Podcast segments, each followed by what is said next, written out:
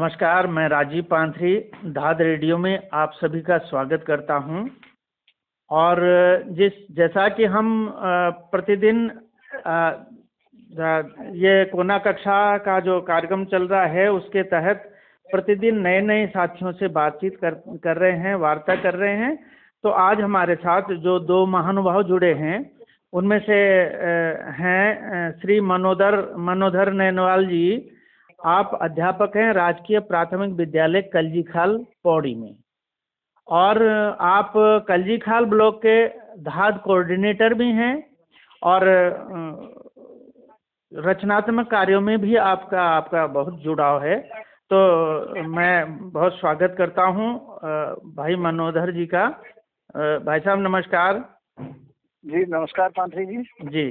और फिर दूसरे महानुभाव हमसे जुड़े हैं श्री सुभाष चंद्र ममगाई जी और ममगाई जी एनआईबीएच में कार्यरत हैं। तो आपका स्वागत है ममगाई जी। नमस्कार नमस्कार। सर नमस्कार।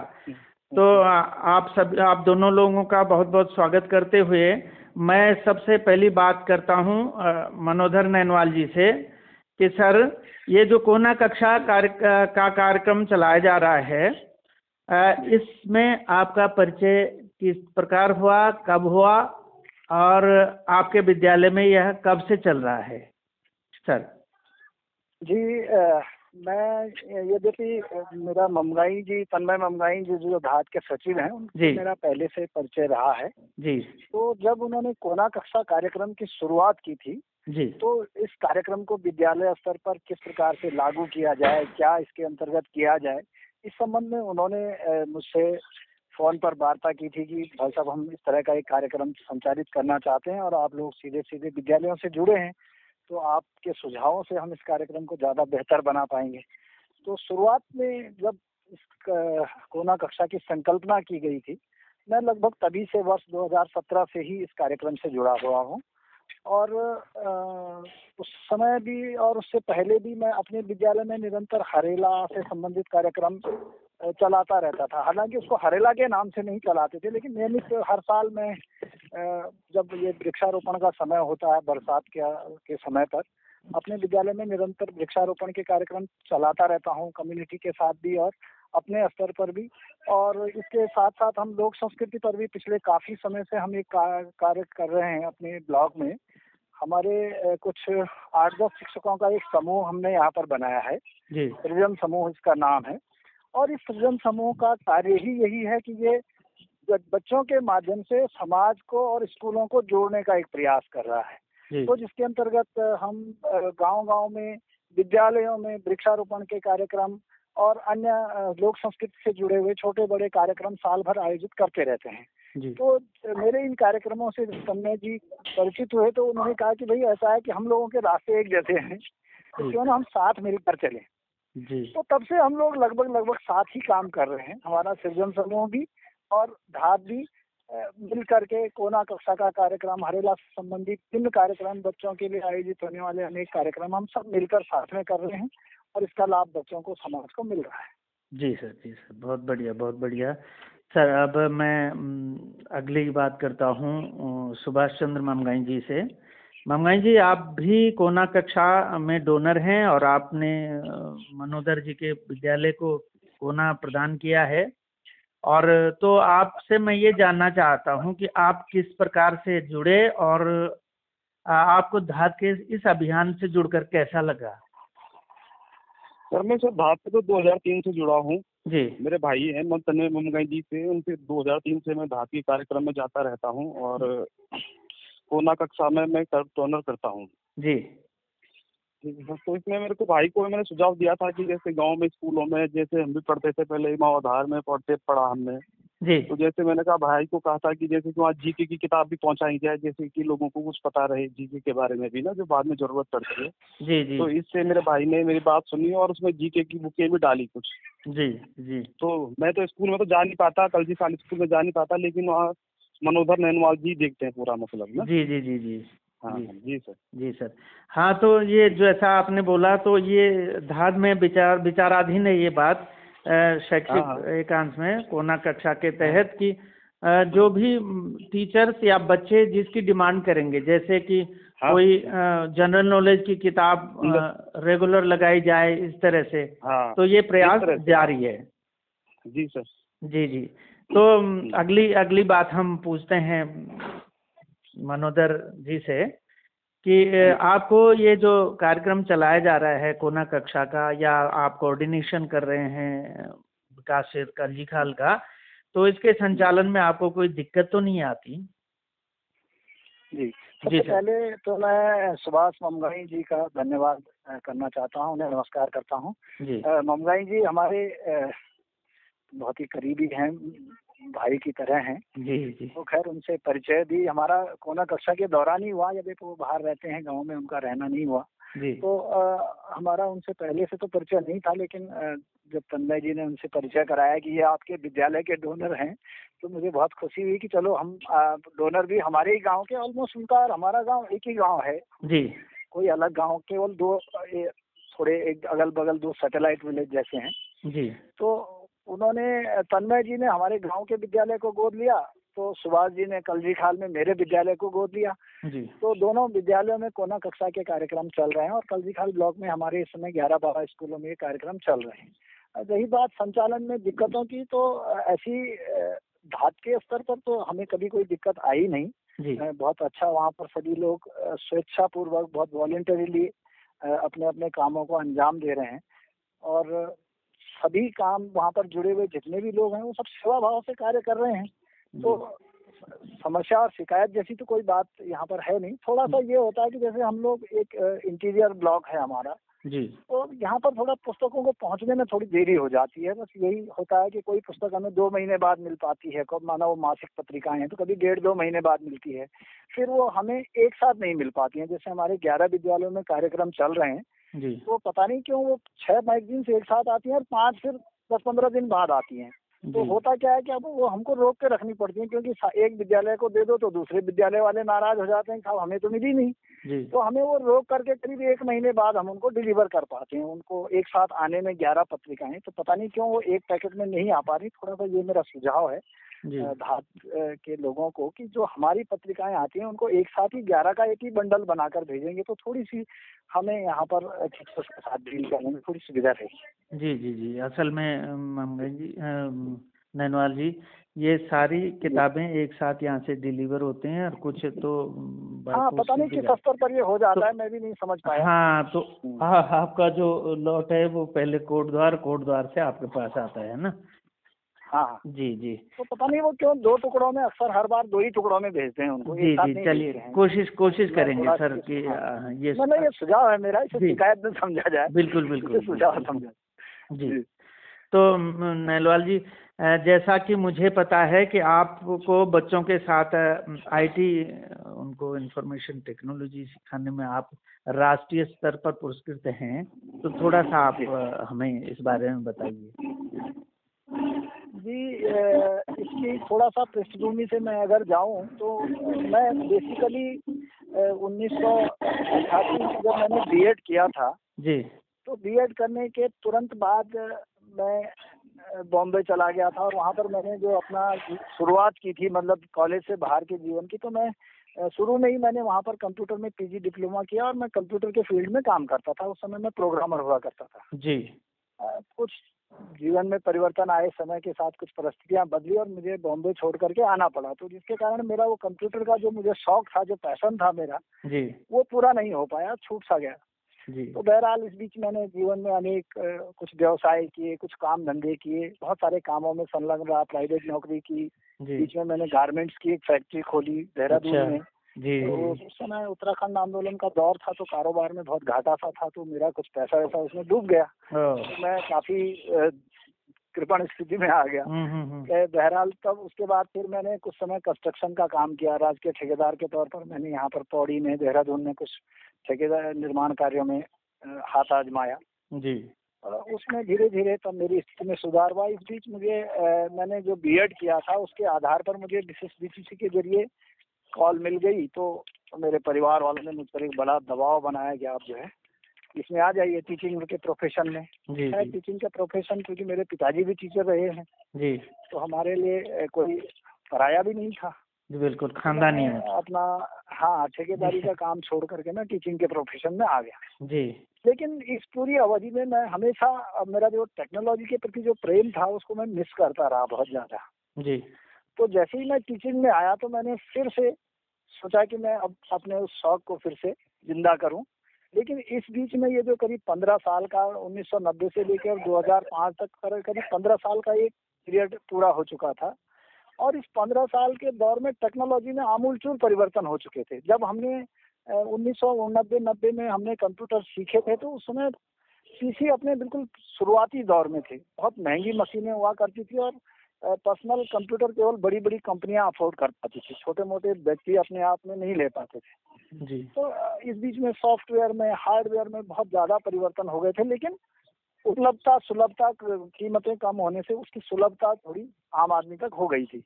तो मैंने करीब 2008 में मैंने किसी तरह कुछ पैसे जोड़ करके एक पर्सनल कंप्यूटर खरीदा जी। और उसे मैं कल्टी खाल ले आया अपने विद्यालय में। तो क्योंकि विद्यालय के के पास में तो उस समय बिजली थी न कोई ऐसी मेरे पास कोई अलग से कमरा भी नहीं था इस तरह का। तो मैंने अपने लिए एक बड़ा सा मकान किराए पर लिया। वो उसमें एक बहुत बड़ा हॉल था करीब बीस बाईस फुट का जैसे क्लासरूम जैसा एक हॉल था। तो मैंने उसमें उस कंप्यूटर को लगा दिया थोड़ी बड़ी स्क्रीन लेकर के। जी। और मैं उस पर बच्चों को तब- अ, 2008 से ही मैं बच्चों को थोड़ा बहुत शैक्षिक गतिविधियाँ कुछ उनके लिए ज्ञानवर्धक फ़िल्में और उनके लिए छोटे मोटे जो कार्यक्रम जो भी उस समय हालाँकि शुरुआती दौर में सॉफ्टवेयर हमें मतलब बहुत अच्छे बच्चों के लायक सामग्री नहीं मिल पाती थी लेकिन बड़ी मुश्किल से जो भी मिलती थी। मैंने बच्चों की शिक्षा में कंप्यूटर का प्रयोग 2008 से ही शुरू कर दिया था। जी।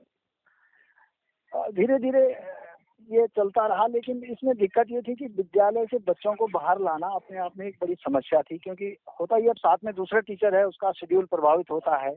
फिर लोग भी कहते हैं कि गुरुजी अपने कमरे पे ले जाके क्यों पढ़ाते हैं? स्कूल में क्यों नहीं पढ़ाते? अब किसी को क्या समझाया जाए कि भाई यहाँ पर ये सुविधा बिजली की वो नहीं है फिटिंग नहीं है वो नहीं है? तो अ, कुछ दिन ऐसा चलता रहा। फिर मैंने 2011 में क्या किया? मैंने अपने कुछ मित्रों को पत्र लिखे। जी।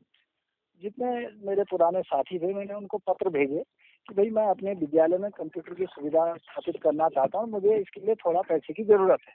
जी। तो जब काफ़ी साथियों को मैंने पत्र लिखे तो कुछ लोगों ने रिस्पॉन्ड किया किसी ने कहा हम पाँच हज़ार दे देते हैं। किसी ने कहा दस हज़ार दे देते हैं। तो उसी दौर में एक मेरे मित्र ऐसे भी थे यहाँ पर सतपुली में चौहान जी हैं उनका स्टोन क्रेशर का काम है। जी। तो मैं उनसे मिला तो उन्होंने कहा मैनुअल जी आप क्यों परेशान हो रहे हैं? आप मुझे बताओ कितने पैसे चाहिए क्यों मांग रहे हैं एक दूसरे से? जी। मैं देता हूँ आपको कितने चाहिए। मैंने कहा जी मुझे लगभग पैंतीस हज़ार रुपए चाहिए। जी। मुझे एक प्रोजेक्टर खरीदना है कंप्यूटर तो मेरे पास है पर मुझे एक प्रोजेक्टर खरीदना है।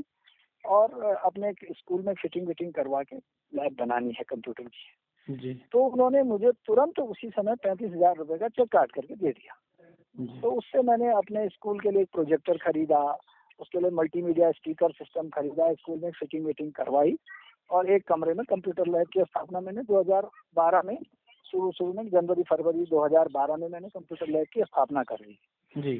तो मेरा जो विद्यालय था उस समय इस पूरे प्रदेश के अंदर ऐसा पहला प्राथमिक विद्यालय था राज्य के प्राथमिक विद्यालय जिसमें बच्चों को हमने आईसीटी के माध्यम से शिक्षा देना शुरू किया।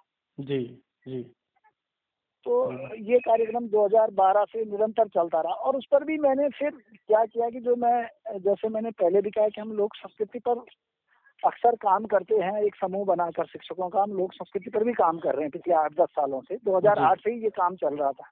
जी। तो मैंने उस लोक संस्कृति को में भी उस टेक्नोलॉजी के प्रयोग को शामिल करते हुए लोक संस्कृति और टेक्नोलॉजी के सम्मेलन से एक बच्चों में की शिक्षा में कुछ नए प्रयोग किए। बहुत बढ़िया और वो भारत सरकार का जो हमारा एनसीईआरटी है। जी। तो एनसीईआरटी के अंदर एक सीआईटी उसकी एक शाखा है। जी। वो खासकर इस तरह के शिक्षकों को प्रोत्साहित करती है जो जी। टेक्नोलॉजी के माध्यम से नवाचार कर रहे हैं। जी जी जी। तो जब वहाँ पर मेरा उन्होंने मुझसे उनके जो दूसरे टीचर्स इस प्रदेश में टेक्नोलॉजी के फ़ील्ड में काम कर रहे थे जी। तो उनमें से कुछ साथी मुझे जानते थे तो उन्होंने कहा भाई साहब आपका जो काम है ये हम एक बार सीआईटी को भेजना चाहते हैं। हम्म। मैंने कहा ठीक है भेज दो। हम तो अपना काम कर रहे हैं मुझे कोई इंटरेस्ट है नहीं लेकिन आप कह रहे हैं तो ये मेरा प्रोजेक्ट है मैं आपको दे देता हूँ। तो उन्होंने वो भेज दिया। तो सीआईटी से मेरे लिए कॉल आ गई कि सब आपका प्रोजेक्ट जो है राष्ट्रीय स्तर पर चयनित हुआ है। जी जी जी। तो उसके लिए मुझे सन 2015 सितंबर सितंबर 2015 में शिक्षक दिवस के अवसर पर राष्ट्रीय आईसीटी पुरस्कार दिया गया। जी जी। और जो मेरा प्रोजेक्ट था आईसीटी का वो पूरे देश भर में चयनित कुल नौ प्रोजेक्ट्स में से शामिल हुआ था। जी जी जी जी। तो नौ ही प्रोजेक्ट पूरे देश से आए थे जी जिनको चयनित किया गया तो उसमें मेरा भी प्रोजेक्ट था तो वो 2000 मुझे वर्ष 2014 का राष्ट्रीय आईसीटी पुरस्कार दिया गया जी। 2015 में। जी जी जी। तो आपने बताया कि आप बड़े संघर्षों से सर आपने और शिक्षा को चुना फिर शिक्षण कार्य को चुना और आप बड़े इनोवेटिव टीचर हैं और इसमें आपने पुरस्कृत भी हुए हैं आपको बहुत बहुत बधाई। अगली बात करते। हैं हम सुभाष चंद्र ममगाई जी से कि ममगाई जी आप और मनोदर नैनवाल जी अगल बगल गाँव के हैं बल्कि ममगाई सर तन्मय ममगाई जी के गाँव से हैं बिलोंग करते हैं और आप इनके डोनर हैं। तो मैं आपसे ये कहूँगा कि आप अपने जो विद्यालय जहाँ पर आपने कोना स्थापित किया है इनके लिए क्या उन बच्चों के लिए या स्टाफ के लिए क्या संदेश देना चाहेंगे? और ये कोना बहुत और ये प्रोग्राम और अच्छी तरह से बनाने के लिए कोई यदि आपके कोई सुझाव हैं तो बताइए कृपया। सर सर मैं तो सर ये कहता हूँ कि जो भी जो भी टीचर लोग हमारे वहाँ पे है ना जो जहाँ भी हमारा कोना कक्षा चल रहा है जी। वहाँ पे वहाँ पे हर बच्चों को इस तरह जी के जैसे सर जनरल नॉलेज की चीज़ें सिखाई जाए ज़रूरी होता है ये। जी मेरा तो यही सुझाव है सर। जी। जी। जी जी। ठीक। तो अब हम इस वार्ता को अंत की ओर ले जाते हुए मनोदर नैनवाल जी से बोल पूछते हैं। कि। आपका बच्चों के साथ में कोई एक स्मरणीय कोई यादगार लम्हा रहा हो यादगार दृश्य रहा हो तो हमसे साझा करिए सर। जी मैं ज़रूर बताता हूँ। मैं पहली बात तो मैं सुभाष मुंगलाई जी का धन्यवाद करता हूँ कि उन्होंने अपना सुझाव हमें दिया है। जी। हम उसको कर भी रहे हैं। मैंने बल्कि सुनील भट्ट जी ने जब मुझसे इस बारे में बात की थी कि भाई हम इसमें किस तरह की पुस्तकें लगाए तो मैं सबसे पहले मेरा भी यही सुझाव था कि हमें उसमें बच्चों के सामान्य ज्ञान से संबंधित केवल मनोरंजन की ही नहीं सामान्य ज्ञान से संबंधित पुस्तकों को भी शामिल करना चाहिए। जी जी। तो उस तरह की पुस्तकें शामिल की गई हैं उसके बाद हमारे विद्यालय में भी आई हैं तो मुंगाई जी का बहुत धन्यवाद। और बाकी आप तो डोनर हैं कहें जैसे आप चाहेंगे तो उस तरह से उसमें सुझाव आपके अनुसार परिवर्तन होते रहेंगे और हम पूरी कोशिश करेंगे कि आपके सुझावों को अमल में लाएँ। समय समय पर आपको उसकी वस्तुस्थिति से अवगत कराएँ। और इसके अलावा मैं उनसे यही निवेदन करता हूँ कि कभी संभव हो तो एक बार मेरे साथ आए ज़रूर विद्यालय में आए हमारे कोना कक्षा को भी देखें और हमारे बच्चों से भी मिले। तो हाँ। ये भी बहुत अच्छा एक वो होगा इस बहाने अपने घर भी घूम आएँगे एक दिन। और आऊँगा पक्का। विद्यालय भी है ना? हाँ हाँ सर तो ये, आऊँगा मेरा आपसे निवेदन है हाँ कि जी। आप एक दिन जो है कभी मेरे साथ हाँ। ही। आ जाएँ कोई दिक्कत नहीं साथ में आ जाएँगे साथ में कभी। हाँ। तो ये है। और रही बात जो आप कह रहे हैं अनुभव की तो मैं एक छोटा सा अनुभव अपना सुनाता हूँ। मेरी कक्षा में एक कक्षा एक का बच्चा है। जी। तो उसको अभी पढ़ना नहीं आता था। शुरू शुरू की बात है पिछले साल की बात है मतलब ये जो सत्र खत्म हुआ जी। तो वो एक में आया बच्चा तो उसको पढ़ना नहीं आता है। तो सारे बच्चे जो पढ़ना जानते हैं बड़ी कक्षाओं के वो एक ही बच्चा था कक्षा एक में। एक बच्चा और है लेकिन जब स्कूल कम आता है। तो वो देखता था रोज बच्चे वहाँ से हमसे किताबें मांग करके हमने एक लाइब्रेरी जैसी बना रखी है और उनको बच्चों को घर के लिए भी हम देते हैं। किताबें जो कक्षा में पढ़ते हैं पढ़ते ही हैं लेकिन घर के लिए भी इशू करते हैं। एक रजिस्टर उसका बना रखा है तो बच्चों को हम बोलते हैं घर में जाके पढ़ लो दूसरे दिन किताब वापस ले आना। तो देखता सब बच्चे किताबें ले जाते हैं। मुझे ही किताबें नहीं देते हैं। बिल्कुल। तो वो आ गया एक दिन मेरे पास कि मुझे आप मुझे क्यों नहीं देते किताब? अरे मैंने अच्छा। कहा यार अभी तो तू पढ़ता है नहीं। और चित्र वित्र देखने के लिए तो हम स्कूल में तुम्हें किताबें देते ही हैं पर घर में जाके तो पढ़नी पड़ेगी। पढ़ेगा कैसे? कहानी की किताब है ये कैसे पढ़ेगा? बोले नहीं आप मुझे दे दो मैं अपने आप मैं किताब ले जाऊँगा घर तो मैंने कहा ठीक है यार बच्चा कह रहा है तो दे दो। तो मैं घर ले गया। तो दूसरे दिन वो किताब लेकर जब आया तो मैंने उससे ये पूछा कि भाई तू पढ़ना तो तू जानता नहीं पर बता ये किताब ले जाके तूने घर पे क्या किया? जी। तो उसने कहा कि मैंने किताब अपनी मम्मी को बोला कि मुझे इसमें से कहानी पढ़ के सुनाओ। जी जी जी जी। और तब मेरी मम्मी ने कहानी पढ़ी और फिर मैंने सुनाई। जी जी। ऐसे वो लगातार किताब ले जाता रहा जी। और घर में अपनी मम्मी से कहानी सुनता रहा। आप यकीन नहीं करेंगे कि वो बच्चा कक्षा एक में ही पढ़ना सीख गया अच्छी तरह से पढ़ लेता है। अब वो पूरी कहानी पढ़ लेता है। एक सत्र पूरा होने से पहले पहले वो जनवरी फरवरी में बढ़िया ढंग से कहानी की किताब पढ़ रहा था। जबकि आमतौर पर हमारे यहाँ बच्चे इतना अच्छा नहीं पढ़ पाते। तो वो सुन सुन कर ही उसकी समझ इतनी अच्छी बन गई कि वो किताबों को पढ़ने लगा अपने आप। जी जी जी। ये तो पहले ये तो पहली हाँ, दक्षता है सर सुनना सुन करके सीखना पहली दक्षता। जी। जी। तो ये मैं समझता हूँ कि किताबों का बहुत तुरंत प्रभाव जो बच्चों पर पड़ता है कि जब उनकी रुचि बन जाती है उसमें तो वो अपने आप उसकी ओर प्रवृत्त होते हैं पढ़ने लिखने की ओर। तो इसमें कोरोना कक्षा के कारण ये चीज़ें ये दिन नतीजे देखने में आ रहे हैं। जी जी जी। तो बहुत बहुत धन्यवाद आप दोनों लोगों का। बहुत बहुत धन्यवाद सर। जी आज हमने आज हमने वार्ता करी है बातचीत करी है श्री मनोधर नैनवाल जी से। सर आपका बहुत बहुत धन्यवाद। और जी धन्यवाद जी और धन्यवाद ममगाई जी। और सुभाष चंद्र ममगाई जी से। तो ममगाई जी आपका भी बहुत बहुत धन्यवाद। धन- धन्यवाद पांथरी जी। जी जी जी। और अगली वार्ता में मिलेंगे सर। अगली वार्ता में आप लोगों से फिर मुलाकात होगी। तब तक के लिए आप दोनों लोगों को नमस्कार। नमस्कार नमस्कार नमस्कार।